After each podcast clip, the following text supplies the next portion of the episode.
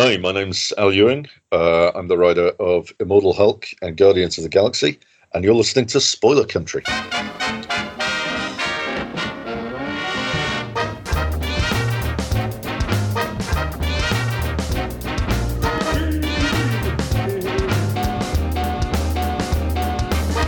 Hey, people of Earth, it's time to enter the Spoilerverse via our secret portal at the exclusive Arctic Club in beautiful downtown Seattle with our hosts, John and Kenrick and Jeff.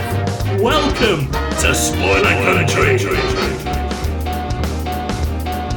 Hey, if you're listening to our show for the first time and you're on one of the social medias that we're on, like Twitter, Facebook, Instagram, any of those kinds of things, you should always check us out on Spoilerverse.com. But if you want to keep up with our latest episodes, you should bring out your smartphone, get into your favorite podcatcher, find Spoiler Country, and hit subscribe. Then you'll get all our new stuff.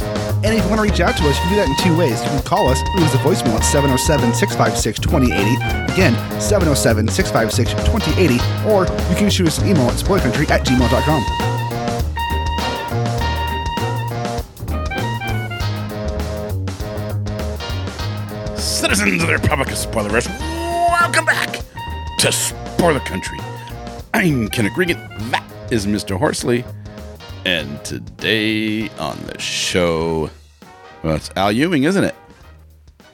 It is, and Jeff Haas, the big git, got to sit down and chat with Mr. Ewing about a lot of stuff he's doing for Marvel, because, you know, he's written Immortal Hulk and Guardians of the Galaxy, and he's working on a bunch of the big X-Men tie-ins right now. Nice. X of Swords is the new series he's working on, and, I mean, there's just a lot he's doing, and he's, Jeff, you know, Jeff sat down and chatted with him about all of that and so much more. Jeff must have geeked out hard.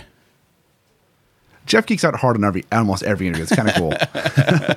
I know. It's like, I'm talking to somebody, it's just all this and that and this, trying to get more, and he's just like zeroes in on, this character said this at this time. Were you talking about this, or were you?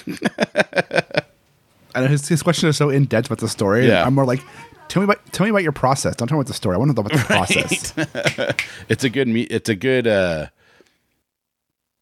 What's the word? Balance. Yeah, it's a good balance. Exactly. It's a lot of fun. Well, instead of listening to us pontificate, why don't we hear Al Ewing in his own words?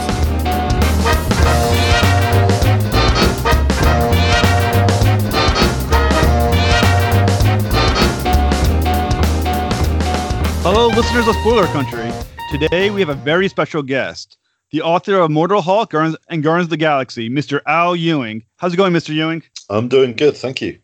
How are things with you? Things are going okay. How are things in the UK with what's going on in the world right now? Well, that's a whole topic. We're not dealing with it super well, I don't think. We've got a kind of... I think the government were quite slow getting started, so we've got a very high rate of deaths compared to the rest of Europe, so obviously that's not ideal. And then we've got Brexit coming up as well, which, you know, you'd think they might factor in the fact that we're in a global pandemic, but no. So yeah, you know, it's been another wonderful year with the Tory government. I mean, obviously from this side of the ocean, unfortunately, I guess we don't follow what's going on in the UK quite close enough. I was under the impression that Brexit was almost fixed. I mean, solved, or however. I mean, what's kind of been sold is like we're past the point of no possible return on it. Oh, nice. It's not nice. But the thing is, I think, to be honest, that was sort of true from the... There was this thing where I think in many ways that was true from the vote, and we kind of had an opportunity to get a very clean, I guess a sort of cleaner and more simple one, but like... Or no, not clean and simple, that's not the right word. A more intelligent one. Yeah. Well, one that would involve basically not sort of crashing out of Europe without any sort of deal at all, which is, I think, what the people currently in power want, because they'll make a lot of money out of it, which is pretty much the abiding reason why the right wing in British politics do anything is for money and power. I found most interesting about Brexit when it first was happening. I mean, when I first learned of it, was that after the vote for Brexit, the most common search was, what is Brexit in England? And I was, and it sounds so American. It's unbelievable. No, I mean, that I think was when, I think British, there's a strain of British exceptionalism where, and we're seeing it a lot now, where basically, you know, there are people my age walking around acting like they personally won the Second World War.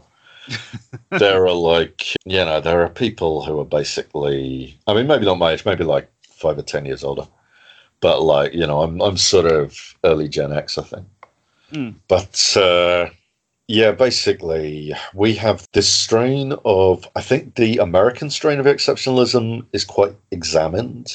I think the British strain of exceptionalism is very unexamined. It's like, we don't like to think about how crap we are, unless it's in a kind of, in a very jokey way. It's like the British self-depreciation is a way of avoiding our faults and our flaws. And I mean, I say British, I'm really talking about the English. I mean, certainly Scotland is very annoyed with us. Wales is starting to realise that, you know, we're going to leave them high and dry. Ireland, obviously, well, Ireland is very comfortably in the EU, but they do share a border with Northern Ireland, who are, I don't know, going to have some problems. This could end up breaking up the union. I don't think that's off the table. So, yeah, you know, that's a whole thing. And I mean, that would be seismic if that happened. It would be, but it's... The thing is, Scotland had a referendum of their own some years ago on whether they should leave Britain or stick around. And basically, they ended up voting to stick around. And one of the big reasons that was given that they should do that is to get, I think, the benefits of being in the EU. I think that's right. I mean, it's I've probably got this completely wrong, but certainly, it's certainly the case that being dragged out of the EU as part of the union that is Britain, it's not going down well. It's not going down well with any of the member nations except England. So, but yeah, there was that referendum. I remember thinking at the time that, like, you know, obviously I didn't have a vote in it. I wasn't living in Scotland, but, like, I remember thinking at the time that nobody could really blame them for wanting to get away, and it would leave us, you know, the rest of the country in a very deep hole, because we would, without the Scottish left, we would be very much stuck with the English right, who have a serious amount of control over the media. By which I mean, if you've seen British newspapers, particularly English newspapers, if you've seen British TV, I know my American friends got to experience that when they came over for the Thought Bubble convention in Leeds. And they were horrified, as well they might be, because it is terrible. And a lot of it is this sort of, this weird kind of propaganda thing. It's like, it's all property porn and, like, this weird sort of, these weird cop shows from, like, various different branches. As in, you know, following the police around on their duties. Oh, like Cops here, probably. Yeah. The like Cops, we've got about, like, I want to say somewhere in the region of 20 different versions of Cops. Holy shit! And one of them is playing on British TV at all times. Damn. I don't think that's a huge exaggeration. I think if I were to turn on the TV and, like, go through the Freeview channels, you know, I could find Cops. Or, like, our version of Cops, or, like, Border Patrol, or, like, oh, there's a show called Can't Pay, ? We'll take it away. And that's following bailiffs around. Nice. So we've got, like, sympathetic bailiffs. There's a new one just coming out, like, that's making the job centre, you know, really look really kind and sympathetic.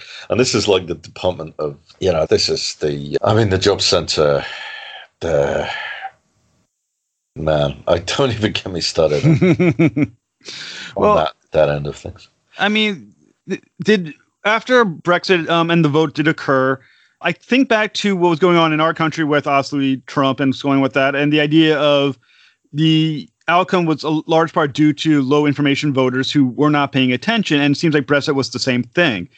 There's a personality politics involved, certainly. Is there any indication that the English people learned from that, or maybe became more involved? So they haven't learned it here. I think what happened is that there was an expectation on the left, and I'm not even talking about like the left. I'm talking about the sort of center left. Yeah. But there was an expectation that, and it's a nice narrative. It's one that I certainly, there were certainly days when I allowed myself to be kind of, seduced by it. This narrative that like all you have to do is like give people the facts, give people like the right argument, and like you can debate your way out of it. And, we can just reverse it. And I saw in the aftermath of the Trump election, all those tweet threads, it's time for some game theory. If we just, like, look at the voting machines, if we just do this, we just do that, we can make it unhappen. We can make it go away. Yeah. We can make this not us. And it's like, I think basically the Tory landslide of 2019. And this was after, I wasn't expecting it because this was after 2017, where they called an election and lost seats. But, they were playing a very different game this time. And the game, I guess, the left, I don't want to relitigate the 2019 election again, but it was a landslide, and it basically put the nail in the coffin of any dreams of, the great British public not wanting Brexit. Yeah. And they want it, and they don't really care how it happens, and we are heading towards some extremely chaotic times. I think the last thing I heard on the news was that they're planning for like water shortages. Mm. It's it's going to happen. The bad version's going to happen. The people who wanted to make a lot of money out of it are going to make an awful lot of money out of it. Maybe Steve Bannon won't because he might be in prison. But, the people on the British end, we have a long history of protecting people who should be in prison from going to prison if they're the right kind of people. Oh, that's definitely the same here as well. I do find that the left, which is I do put myself in that category as being a leftist, we always have this fantasy that things will be played fairly. And... Nah. And I think we keep getting shocked by the fact that it's not every single time. We're like Charlie Brown. Every time we think this time we'll play the game fair, we'll argue good points, we'll make the best argument, we'll win. We keep forgetting that, no, that's not the game that we're actually playing here. We're suckers for the... And I say we, I mean me. But it's like there's a certain sector of the left, and I'm increasingly disillusioned. But, certainly I've been part of it where, we're suckers for, a decorum narrative. This idea that if we're nice, people will see. And it's you don't want to become, at the same time, there seem to be sectors of, I think this is certainly true in Britain, but there's this idea that if we become enough like the people who are winning, then we will win, and we'll worry about what we have won and what we do with victory after that point. Mm. And it's so with New Labour, that ended up, it was like the first big Labour victory after a decade of Thatcherism, and more, and John Major after her, and it wasn't. I think it was 1997 that happened, and that was like. So a vast, and we're probably in the middle of a similar swathe of Tory time now, and look what's happened. But it was we've won, things are going to get better. But it was a very different kind of party that won, and part of me is a little worried about. I don't know. You hear a lot about electoralism. And what is electable. Yep. And the definition of that seems to change. We seem to give away so much in terms of in the quest to become electable. And it's I don't know, there's in the back of my mind, there's always that thing of okay, who are you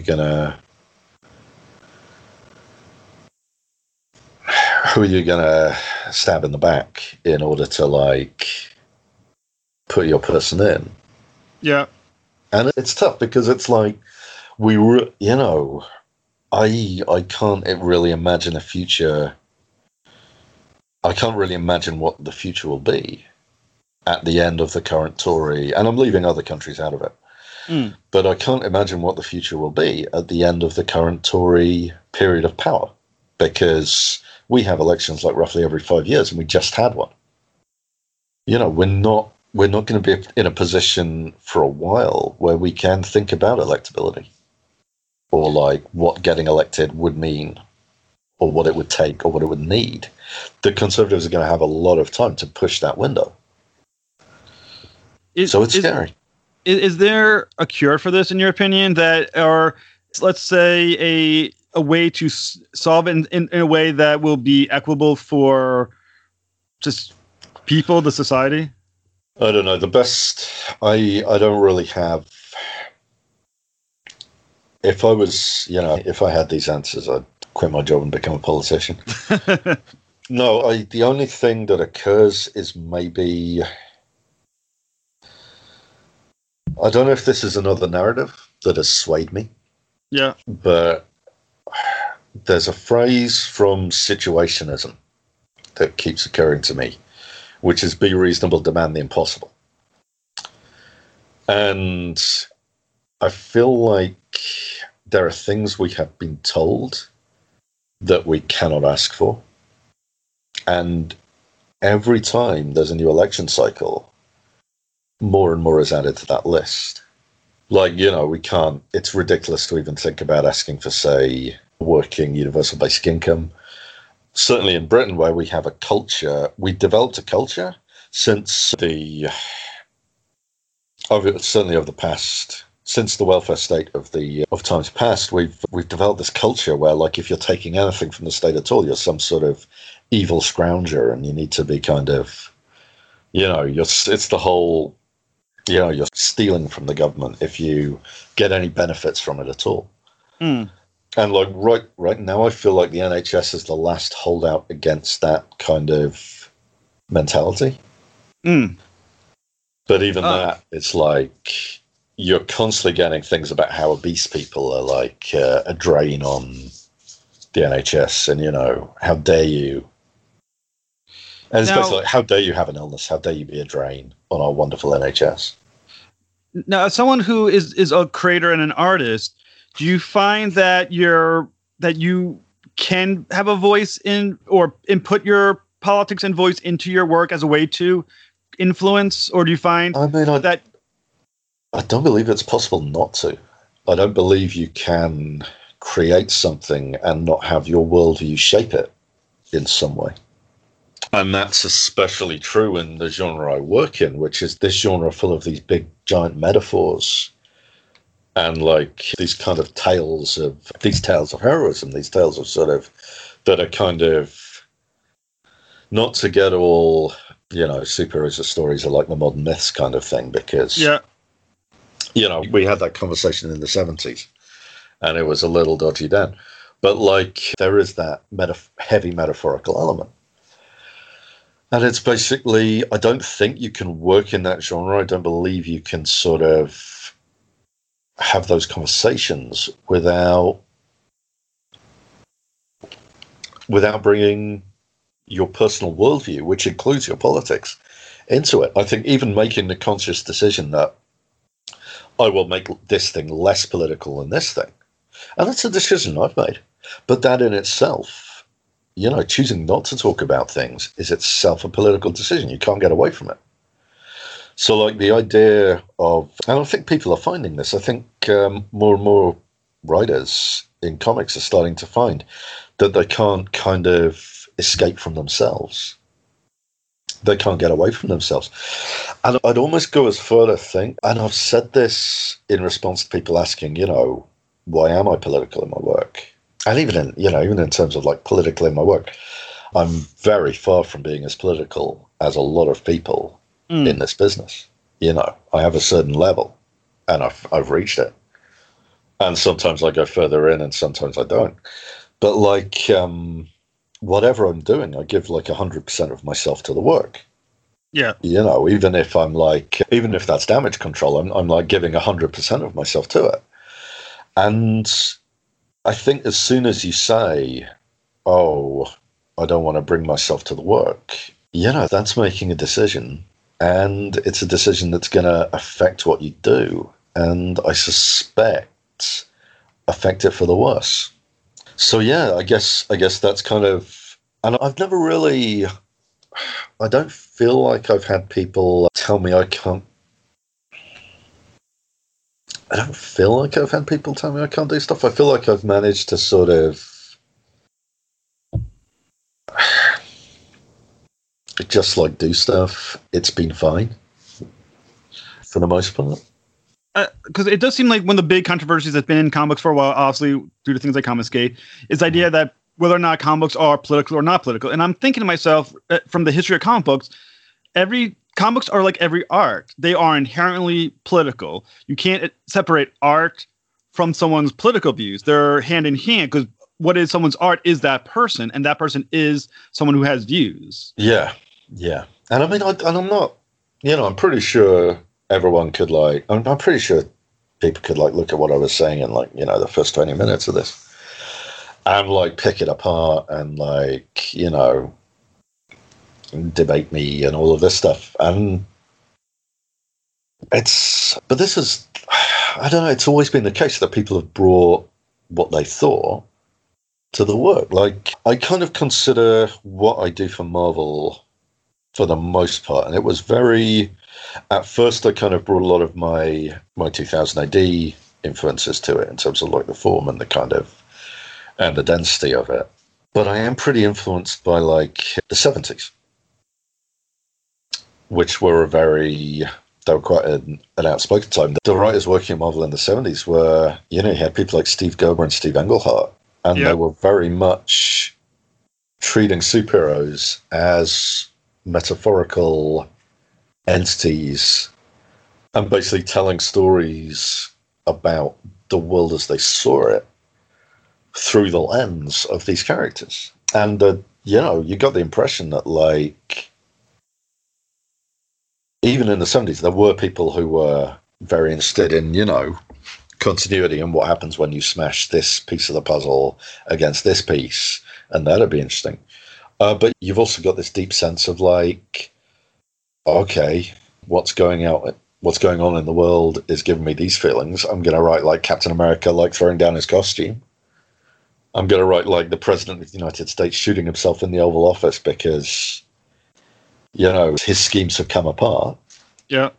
That's incredible at the time. You know, in the 80s, you had Reagan turning into a giant snake. I remember the cover of that, the biggest snake of all. And it's like Reagan in silhouette with, like, Captain America looking at him in horror. And it's like, oh, well, comics went political in the 80s. And it's like, you know. Well, speaking of Steve Englehart, there's an issue of Green Lantern Corps where he has on the cover Kilowog holding the communist flag. The Russia issues. That was great. That was like, I remember like reading that and going like, yeah, you know, this is a fun story, because I was very used to from American comics, like, you know, a very different, the sort of older way of looking at stuff, because, you know, it doesn't kind of paint like, it doesn't paint communism in an amazing light. But it does ask these questions of like, well, okay, can we say something about this system that like explores questions about it from an alien point of view? It's like, and like, you know, I remember there was that whole, it was in the 90s. People talk about comics in the 90s. It was in the 90s when like Wally West met Fidel Castro. Yeah. And had a conversation with him. You know, it was in the 90s when, like, that whole William Mastenlow's period of The Flash, you know, that was the 90s too. You know, the Pied Piper coming out, like, all of this stuff, you know, that was my 90s. Don't know what 90s you were having, but that was mine. Yeah, I mean, I was in the 90s, I was reading The Green Lantern, Batman, things of that nature. And I do always think that I like it when comic books have big ideas, and if they do go into something that is political, I think there's something that can be learned. If nothing else, you learn a perspective of that possible, whether or not you agree with it or not, you get a deeper sense of that perspective, which is what matters. Yeah. That seems like a really kind of, And it's not like, you know, it's not like comics are short of like other points of view. They never have been. It's like there's a whole spectrum of people on who are writing right now. And I think it's just like the kind of, we don't want to, I don't think giving space to kind of these people who are just like, you know, going around whipping up mobs on Twitter. Yeah, and I agree with you. And right now, like, I blog those people. Yeah, at this time period, you're, especially in Marvel, one of the big names in comic books right now. You're writing some of the biggest stories. You're also one of the most, again, the most accolades for like Immortal Hulk. Do you find that it's your position to, because in your being as big as you are right now, you do kind of set the pace for what is in modern comic books right now. I feel responsibility. I am getting used to that concept. On the social media, I'm really only on the one. I've sort of, the Tumblr has been laying dead for like months now. I've yet to post a single Hulk panel, and I will get back to that, I will. But it's just the idea of kind of sitting down and going through old Hulk issues and like snipping out panels to post just seems really kind of, I don't know, I can't get in that headspace right now. Yeah. But like, so the Tumblr is kind of, you know, laying fallow. So I'm really just on the Twitter, and I kind of, I try to like retweet a lot of people. I don't, you know, I very occasionally say something in my own voice, and it's like mostly just like a station identification. But it's like, I feel like I've got, you know, it's about 13,000 followers at this point, I think, probably more. And it's like, I just feel like that's a big billboard, and I should put up, you know, donation pages and like, you know, mostly I'll retweet a lot of stuff about the Tories, but like, right. But like, I try and, you know, retweet stuff, retweet other people, and I don't know. Mostly, I just Twitter. Generally, it's like, how much money do I want to go into Jack's pocket? You know, there's that element as well. But in terms of the work, the text, which is like, I kind of see as like that is my job. That is somewhere I can like reach a lot of people. It's like, again, I feel like I've got a duty not to shortchange people and not to sort of give them less than my whole self. Yeah. But there was definitely a thing where like we outsold Batman, and that was a thing. And, you know, yeah, it was a bad week for Batman. It was a good week for us, whatever, but we outsold Batman, and that was a big thing. And that kind of, it was like, what do we do with that? And we, you know, we were already going to do the big issue 25, so that was already happening. And that was based off like, okay, well, we've got, you know, let's pitch this. And it landed, and everybody was kind of interested and excited and was like, okay, how long do you want to make? How many pages do you want for this? You know, what's the optimum amount? And all this stuff. And like, I don't know. I just figured if there were a lot of people reading this, we should not play it too safe.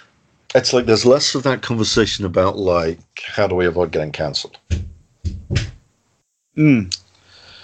And it's like there's less of that sort of, you know, what can we do to... I don't know. I don't feel like I play things too safe in my own eyes anyway.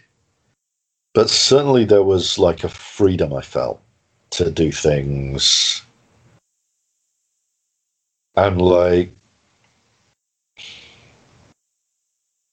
I don't know, even that's misrepresenting it. There's a thing when it's like when you don't have to worry about the book going away before you're done. Mm.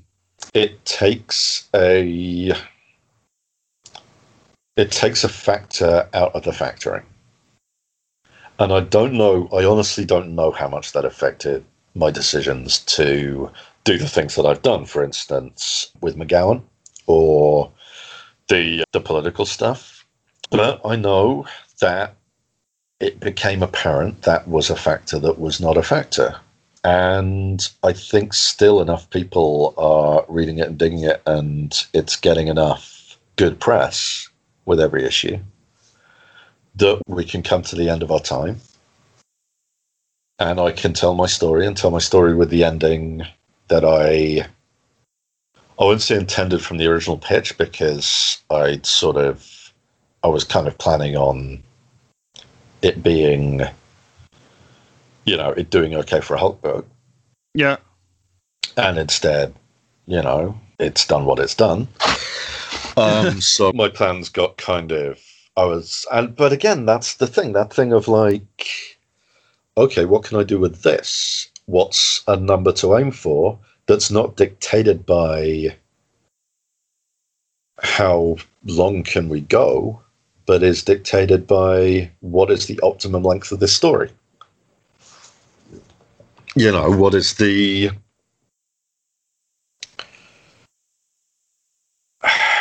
Yeah, what is not going to be too meandering? Because the Hulk has a... There are many superheroes who have this tradition of like one person being in charge of it, and then slowly the bloom comes off their rose, and you know, you can hear it from one point of view and it's editorial interference, and you hear it from another point of view and it's just like, you can't have one person in the same place for too long. But like, I didn't want to end just like leaving the book and that being an exciting thing. Now, is there an endpoint for Immortal Hulk that's coming up, or are we talking years? Yeah, I'm still not gonna say when. No worries. I'm still not gonna say when that is, although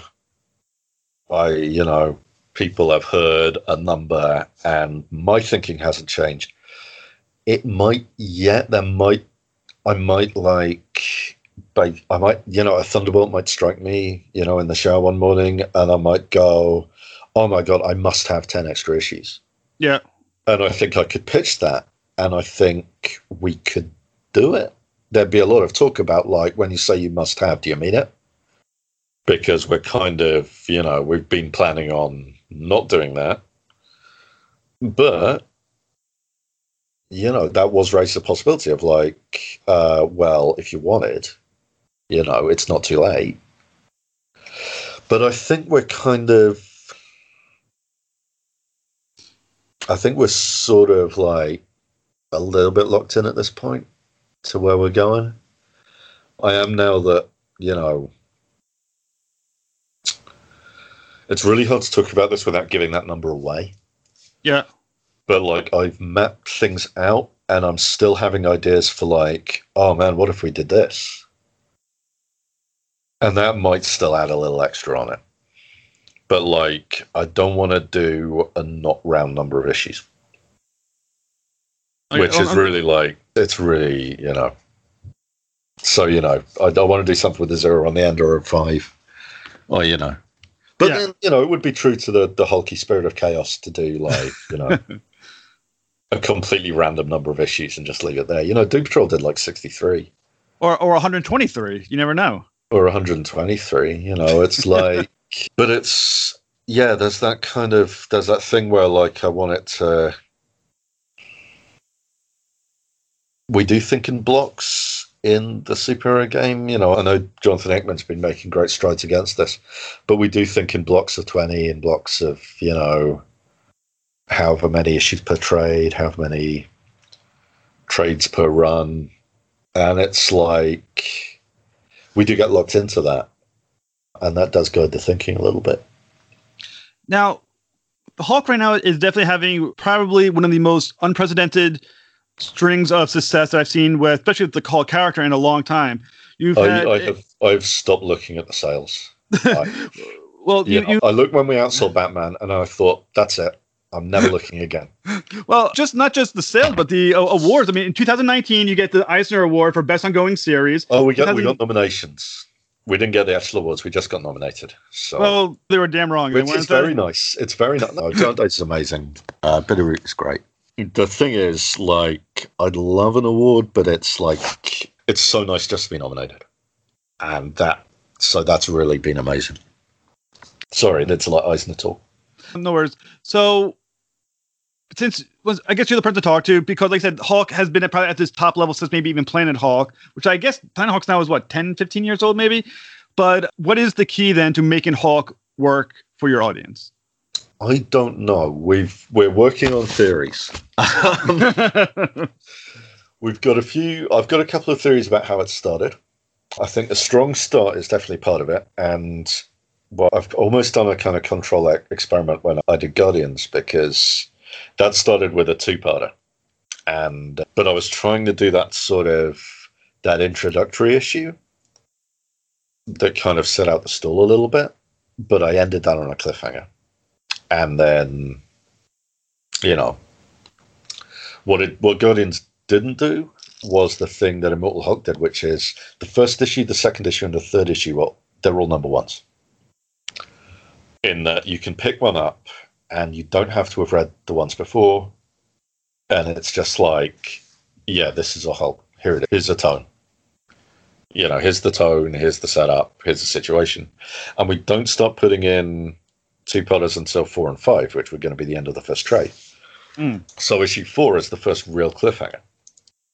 And then I think issue 4 just did like really well, but I think that was partly like word of mouth from the first 3. So yeah, we kind of built up this strong start. I think the Jaws issue was huge. The Jaws issue had everybody talking. People really liked the Avengers fight. I don't know, that felt like the very traditional one. But the thing where people were really jumping on it was like after the Hell arc, which is this very kind of dense, esoteric, it's very political in places. It's quite, you know, it's got all this stuff. It's got all this reused art because we wanted to give Joe a bit of a break so he could do the whole thing. So I came up with this thing of like the black and white panels and the sort of the weird lecture from this voice that we learn is like the Metatron at the end of time. You know, we're coming back to that. But like, yeah, basically I was expecting that to like drop readers like, you know, originally, that was the end of the first pitch. I was like, okay, we'll do so-and-so, and then, you know, we'll get here, and we'll have lost all our readers, but we'll have told this great story. And no, readers really dug it. And then the one that did really well, I mean, issue 15 was like a big peak. I think that might have been, I don't know if that was like the outselling Batman issue, but like, or if that came later with like, because 19 was a bit insane that, but like 15 is basically a conversation with Doc Samson, with one of the big political rants from the big political speeches, I should say, from the whole series. Right. And it's, I don't know how much of it is like based on. I get a lot of questions about like, what would you say the canonical first appearance of this is, or you know, yeah, because like we've been doing a lot of. I try and make sure there's a new monster every so often because I know people really like that, and we've got one coming up. We've got a lot of stuff coming up. We're really far ahead at the minute.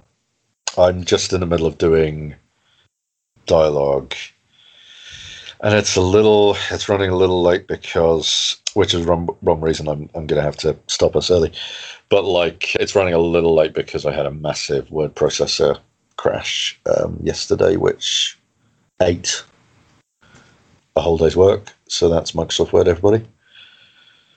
Well, but that's how far we're ahead right now is, you know, I'm doing dialogue for like issue 41, and what just hit the stands is, I think, issue 36? Yep. I guess that probably doesn't sound that far ahead, but it's, you know, yeah, it feels far ahead. Well, I'll ask one more question. I know we're short on time. I have one more question about the Hulk, and we'll move on. I've got another half hour or so. All right, cool. Yeah, I definitely want to get to your new title as well. Okay. But the first question with the Hulk I wanted to ask was, one of the best things about your Hulk series, at least in my opinion, someone who does enjoy psychology, everything, and definitely symbolism, things, a metaphor, is your inner world parts of the Hulk series, where you go deep into the mind of the Hulk with Bruce Banner and everything like that. And the question I had on that is, when you're writing those parts, Are you thinking about the main series first and then inputting the inner world parts as kind of the what's happening symbolically of everything that's happening?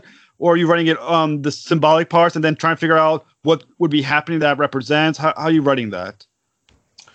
I kind of write it all together. I tend to treat the inner world as a location. I mean, what brought that on was for, like, I think the first half of the series, we had everything. We didn't have them talk. We had everything happen in the mirrors. And then, you know, I tried it out for the Venom tie-in. And that really worked. And I was like, oh, it's... And then I was doing... Every so often I go and... I sort of refresh my research. And so I was looking at, like, writings by people with dissociative identity disorder, because I was trying to, you know, I've been trying to take that very seriously as a condition that, you know, Bruce Banner as a system has. And I think that's really helped there was kind of a progression of, like, oh, let's have the Savage Hulk come out for a bit. And then it was like, oh, let's have Joe Fixit come out in Banner's body. And then it was like, well, let's keep them around because, you know, 4 people being the Hulk is more interesting than 2 people being the Hulk. Mm. And that was around when I was really, like, looking into, well, okay, if I'm going to do this, I better get this right.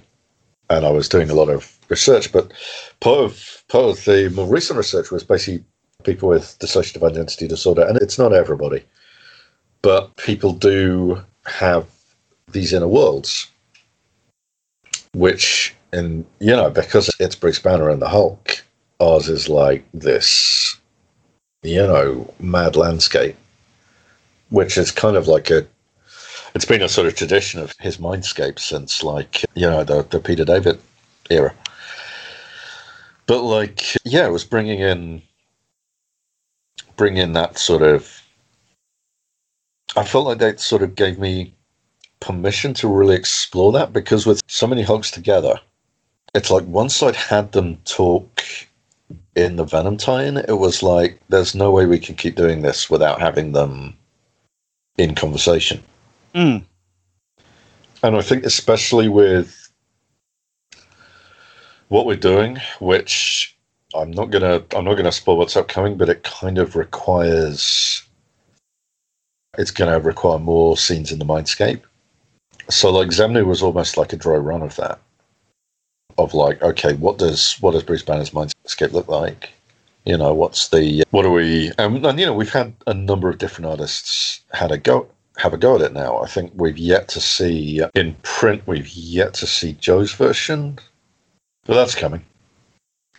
So, yeah, but it's, I mean, to answer your question, it's basically, I do kind of think of it almost as a location, and I kind of I think at this point, I sort of allow a fairly free hand in terms of the symbolism for it, for the artists. And Joe especially, we've both been working on this for so long that I can sort of have a rough idea of, you know, what the mindscape is like, and he will add details to it that are just, you know, perfect details. And I don't have to kind of... That can sort of inform me a little bit. And, well, I will say I'm definitely loving what you've done with the Hulk. I've never been a regular fan of buying the Hulk comics until your run, which I think has been extraordinary. And I know we are short on time, so I am going to move on to your new series in just a minute. But I did want to ask one Guardians of the Galaxy question, because it's my favorite character. Is there any chance Beta Ray Bill will show up back in Guardians of the Galaxy on the team? No, well, maybe. It depends on factors, but it's like Beta Ray Bill, I think right now, is doing some business in the Thor run. I think with Guardians, there's both this thing of, like, no space character is really off limits to us, but there's also this thing of, like, who we want to concentrate on. And I kind of, with Beta Ray Bill, my personal feeling, and so this isn't editorially mandated, this is me, my personal feeling is I like him better as a Thor character than as a Guardians character, and that is incredibly hypocritical of me, considering Hercules is now on the team. Yes, it's okay. But I'm a, you know, I have my whims. But that's a fair whim. Like I said, I'm just a big fan of Beta Ray Bill. I always find that he's an underused character. I'd agree with that. You know. So I'm not sure he's good at. I'm not sure how he would be as a main character of his own series, but I always feel he's a great character to guest in any given storyline. Mm. Sorry, I just ate something. So no worries. You call me chewing. It's okay. Well, anyways, we'll move on. Anyways, so tell me about We Only Find Them When They're Dead. How did that come about, and why Boom? Well, yeah, basically, I had the idea a while back, the basic idea of these vast dead space gods kind of, you know, drifting out from the gulfs between the galaxies, and this tiny little fleet of autopsy ships that would basically, like, take them apart for, you know, meat and rare metals. And I guess if I had to point to one particular influence or antecedent for that, it'd be there's a JG Ballard story.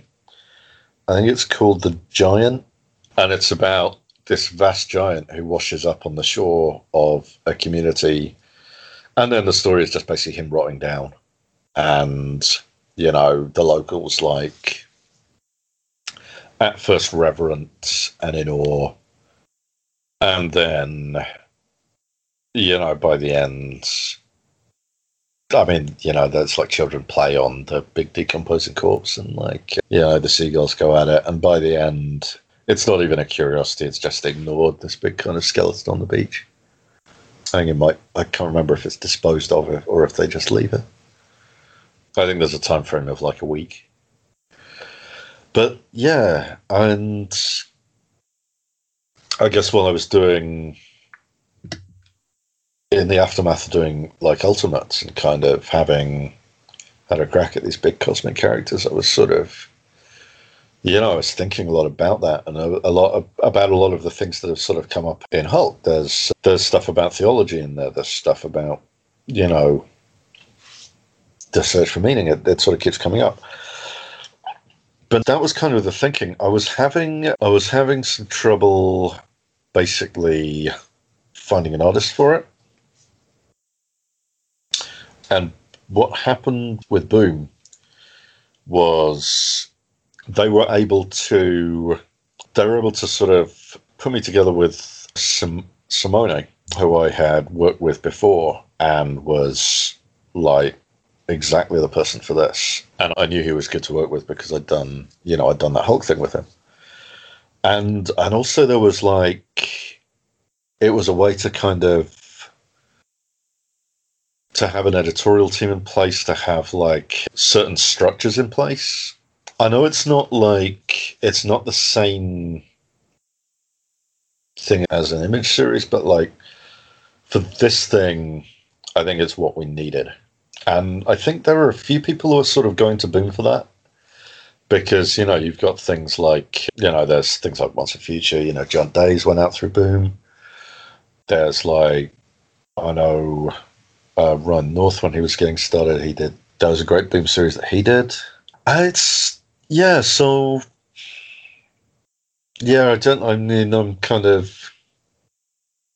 think the reason, you know, why Boom is a question I've been asked before. And the reason I guess would be because like they were the people who were gonna do it.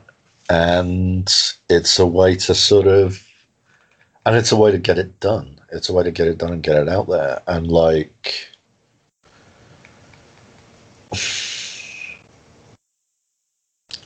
it's, they've been really good. Like they've been really good at like being in place to help it. I don't think there's sort of, you know, one way of doing,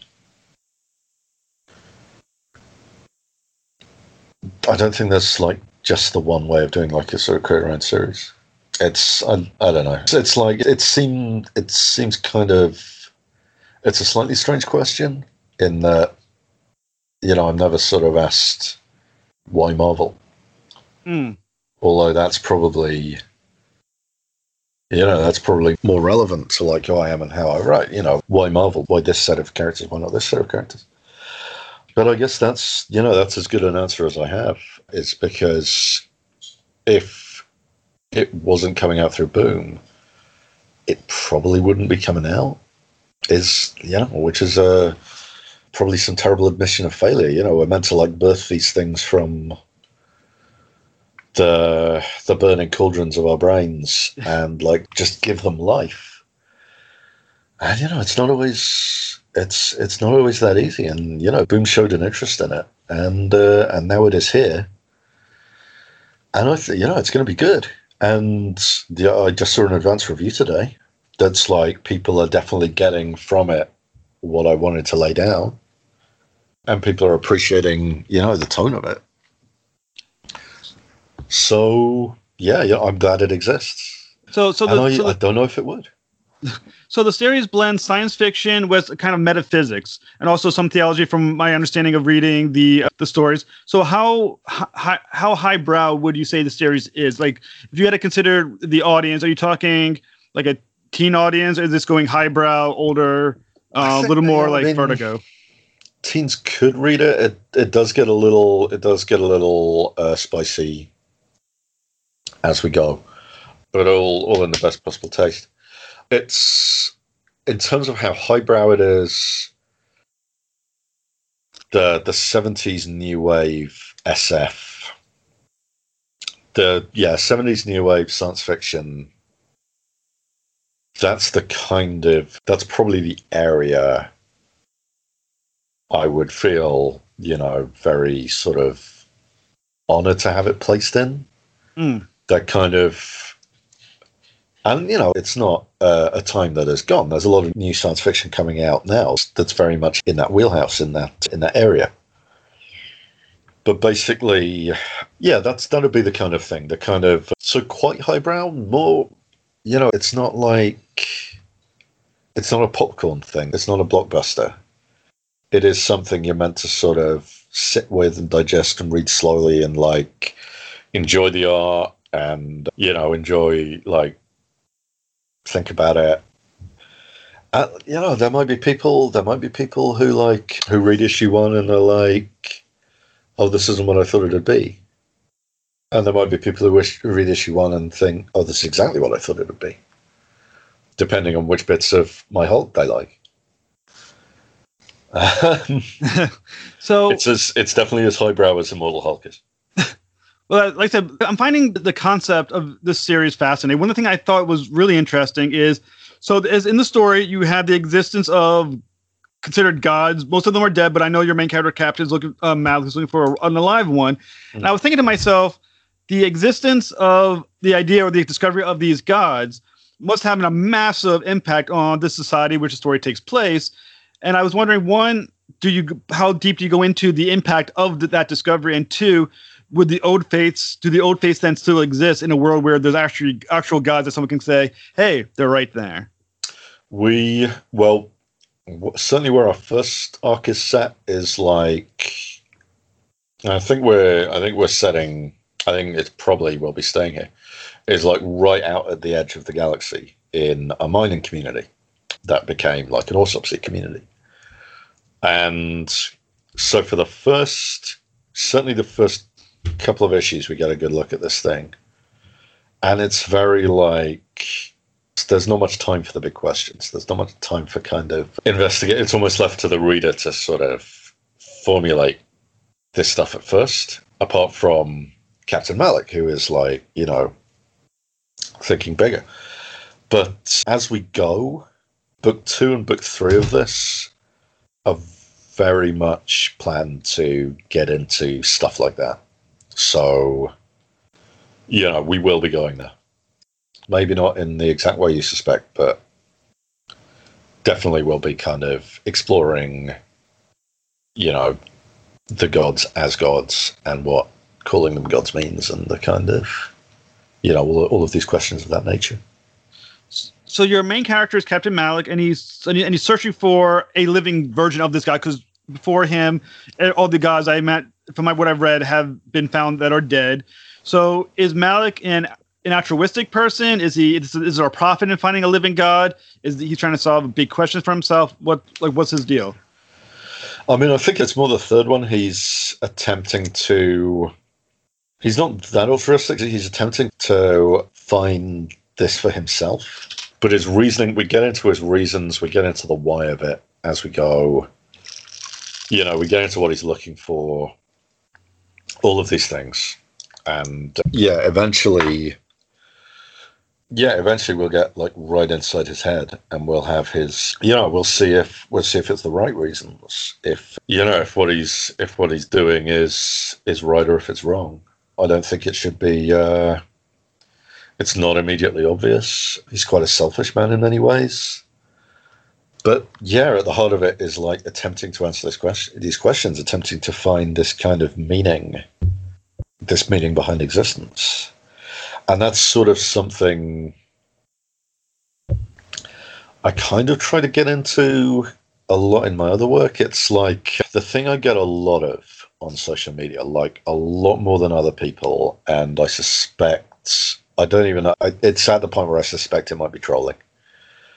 But I get a lot of questions asking me to put these big cosmic characters into exact hierarchies. Who can beat who? Who can arm wrestle who? Who is more powerful than who? Yeah. Oblivion. Oh, I hate him. He's this guy with a tablecloth for a face who everyone asks me if can so-and-so beat him? Can so-and-so, and it's it's fair enough. These are fascinating questions for a certain definition of fascinating. I'm interested in whether Captain America could beat Batman. I remember the old Marvel superheroes role-playing game. I wanted to know who was up in the Shift Z table in the class 1000. Yeah, I wanted to know who was up there, who was even bigger. That was part of the fascination of these big cosmic characters. So, I get it. I get the whole, and I even get the battle boards thing. Where, who would win in this? And it's using textual evidence, but also using whatever answers you've been able to badger out of some writer on social media. Yeah. Apparently that's evidence as well. God knows why. It's not a comic. But, this thing... Yeah, I'm belly aching a little here. I'm poking a little fun. But I do get it, and I do understand. But at the same time, it's not the game I'm playing. It's not it's not what I want to do. I'm trying to talk about these... I'm using these cosmic characters as, as kind of metaphors for larger questions and sort of... I'm really going at it in that 70s way. Nobody... When Jim Starlin invented Thanos... I don't think he was inventing a character who could beat Iron Man, who could out arm wrestle Iron Man. I think he was looking at something bigger than that. When Steve Ditko and Stan Lee, created Eternity, they were they weren't thinking in terms of this is the guy who's gonna punch Galactus. It's when Stan Lee and Jack Kirby created Galactus, they were literally they were trying to find a metaphor for God, and it's there's this whole thing of these are the tools as superhero comic writers. It's you've kind of got a choice of either you're just putting these toys up against one another. Or you're using these tools, the genre, and sort of accepting, accepting the pretentiousness of that, biting the bullet of on the kind of the ridiculousness of using these, these movie superheroes to to ask these questions, and then going and asking them anyway, because otherwise, what are we doing? What's the point? Which would be talking about when you mentioned earlier the idea that was especially discussed in the 70s, the idea of these characters as being modern mythology. That is what mythology is used for, is to use characters from a storyline to help people approach and ask and play out these questions in their minds in a way that they couldn't approach in any other way. And I think you have to enter this kind of almost this state of doublethink where you're both aware of the failings of the genre and like the fallibility of the superheroes as that, like, yeah, these are sort of, these are these characters owned by, you know, they're owned by corporations. They're owned by like these big mega corporations at this point. They're, you know, there's only so much weight you can put on them. Mm.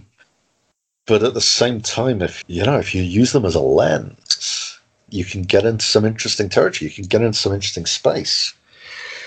And it's like, I feel like you can get, you have to have a certain level of cynicism, otherwise you end up losing track of yourself, or like losing track of, you know, your tether to solid ground. Mm. But at the same time, yeah, no, these characters, they're a really useful lens to ask some interesting questions and some big and strange questions, and sort of, and to delve into, like, it's not even mythology, it's poetry, to delve into the sort of poetry of the, which is why I'm no good at answering these sort of who would be who questions, because it's like asking, you know, would the plums in the William Carlos Williams poem be, you know, the shells that Molly and Maggie and May found on the sea in the E. Cummings poem? It's like, that's the level it's at. It's like, the, you know, that's not the question worth asking. Right, and it would be pretty unquantifiable. I mean, at some point, you have so much power that it's unquantifiable who could win. I mean, this is what I go back to. That and Death of the Author are the two, are my two answers on that. It's like, at a certain point, that question is unanswerable. And also, you know, take your evidence from the text. Take your evidence from this tapestry of, like, dozens and dozens of writers. You know, do whatever you have to, like, find your answers there. You can't get any decent textual evidence from a tweet, you know? So is there a benefit when you're deciding to your own series? Is it to allow you to ask the questions or approach the questions that maybe working within a corporate structure doesn't allow for you? There's a little more freedom in terms of, I think it's a little more, there's a phrase that I've learned that we only have in Britain, which is swings and roundabouts. And it's, you know, what you get on the swings, you lose on the roundabouts. There's give and there's take. I think there is more freedom to do some things, most things, in fact. But I feel like I have quite a lot of freedom with the corporate characters. I think what you're giving up, you're gaining a lot in terms of, I can take this, me and Simone, we can take the story wherever we want it. We don't really have to worry too much about sales, I'd hope. Actually, that's not true. That's not true at all. Look at Phonogram. That took years to complete. But, like, you know, we get a lot out of it. We get a lot of, like, control. We get a lot of... I think we also give things up in that we give up some of the symbolic power, because characters do kind of accrue that. For instance, if I was selling this story to Marvel, you know, I could do a story set in the future where, you know, people autopsy Galactus. And even saying that, it's like, that wouldn't work. That would turn into a different kind of story instantly, very fast. So that tells you what you get in that the second you bring a real character... What a thing to say. The second you bring in a character with a lot of history, you both get the power of that character that is accrued in all that history, but also that power can kind of overwhelm you in that the character will begin to dictate the route of the story. So with Hulk, you know, I can tell exactly the kind of Hulk story I want to tell. It's still a Hulk story. I couldn't do this with Spider-Man. It could not be done. Immortal Hulk is a Hulk story. It's a type of Hulk story I don't believe has been told yet, although it does owe a great deal to the past, which I think is one of the reasons it's popular. But it's a Hulk story. If I were to do my Space God Autopsy story with Galactus, it'd be a Galactus story. It would pour itself down certain pathways. It'd configure itself in certain shapes. with We Only Find Them When They're Dead, I don't have that gravity working on me. I can really... So, yeah, when I'm talking about limits, I really feel like the limits from, like, editorial, that feels more like a matter of teamwork. What I do feel the limitations of is the gravity of the characters and the fictional universes and the kind of the pull. And to create my own space is to act entirely without that pull, you know. And there's a lot of freedom there, like a lot. So with your new series, We Only Find Them When They're Dead, is it going to be ongoing? Is it set up in separate miniseries or like Dark Arc is the series? Right now, we have the potential to do more. Right now, we're thinking in terms of 3 arcs, 3 books, 3 trades, telling 3 acts of a story. And as we go, it'll become obvious the kind of story we're telling. It does have the story structure we're using, also has antecedents in science fiction. I feel like it's a spoiler right now to mention what they are, and I don't really want to spoil it yet. But, like, once we've told our entire story, we'll then be in a position where either, I know... We'll be in a position where we can do more if we want. We can do more with just one of us. Like, for instance, if I wanted to take a step back and sort of let another writer play in the sandboxes, plural, that we establish, with me as a more kind of supervisory figure. Because Simone, he wants to draw all of it. So it's less possible to imagine the other way around, but I'm kind of... I sort of have my story to tell, and then after that I'm going to walk away and, like, see how I feel. But I'm not averse to... You know, with the idea of, like, helping other writers out, if we did decide to do that. And we might not. But it's like, right now I'm just thinking about the one story. But there's potential for more, you know, even if it's really hard to, like, say how there's potential for more without spoiling stuff. But, you know, we'll get to the end of that 3rd book, and then we'll have a think and have a look around and decide what to do next. But right now I'm happy with just the 3 acts. Well, like I said, it's the story sounds phenomenal. The first issue comes out in September, I believe.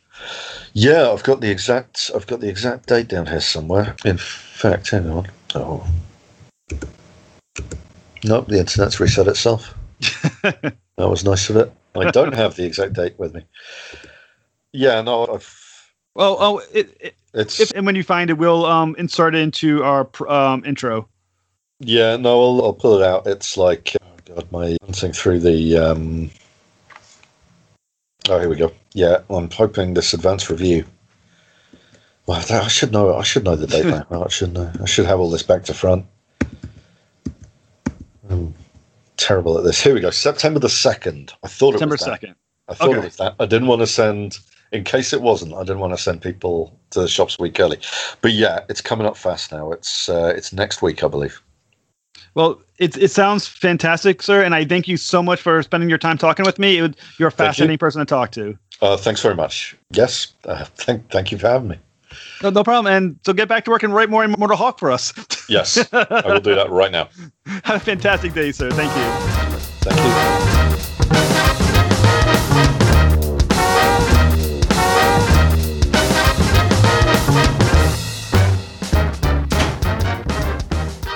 And we're back.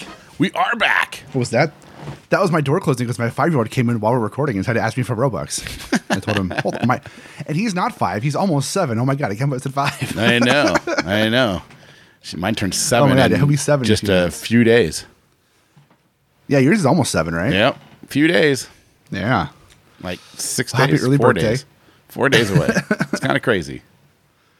Oh, man. So what do you think of Al Ewing and Jeff's conversation about all things Al? I think it's cool.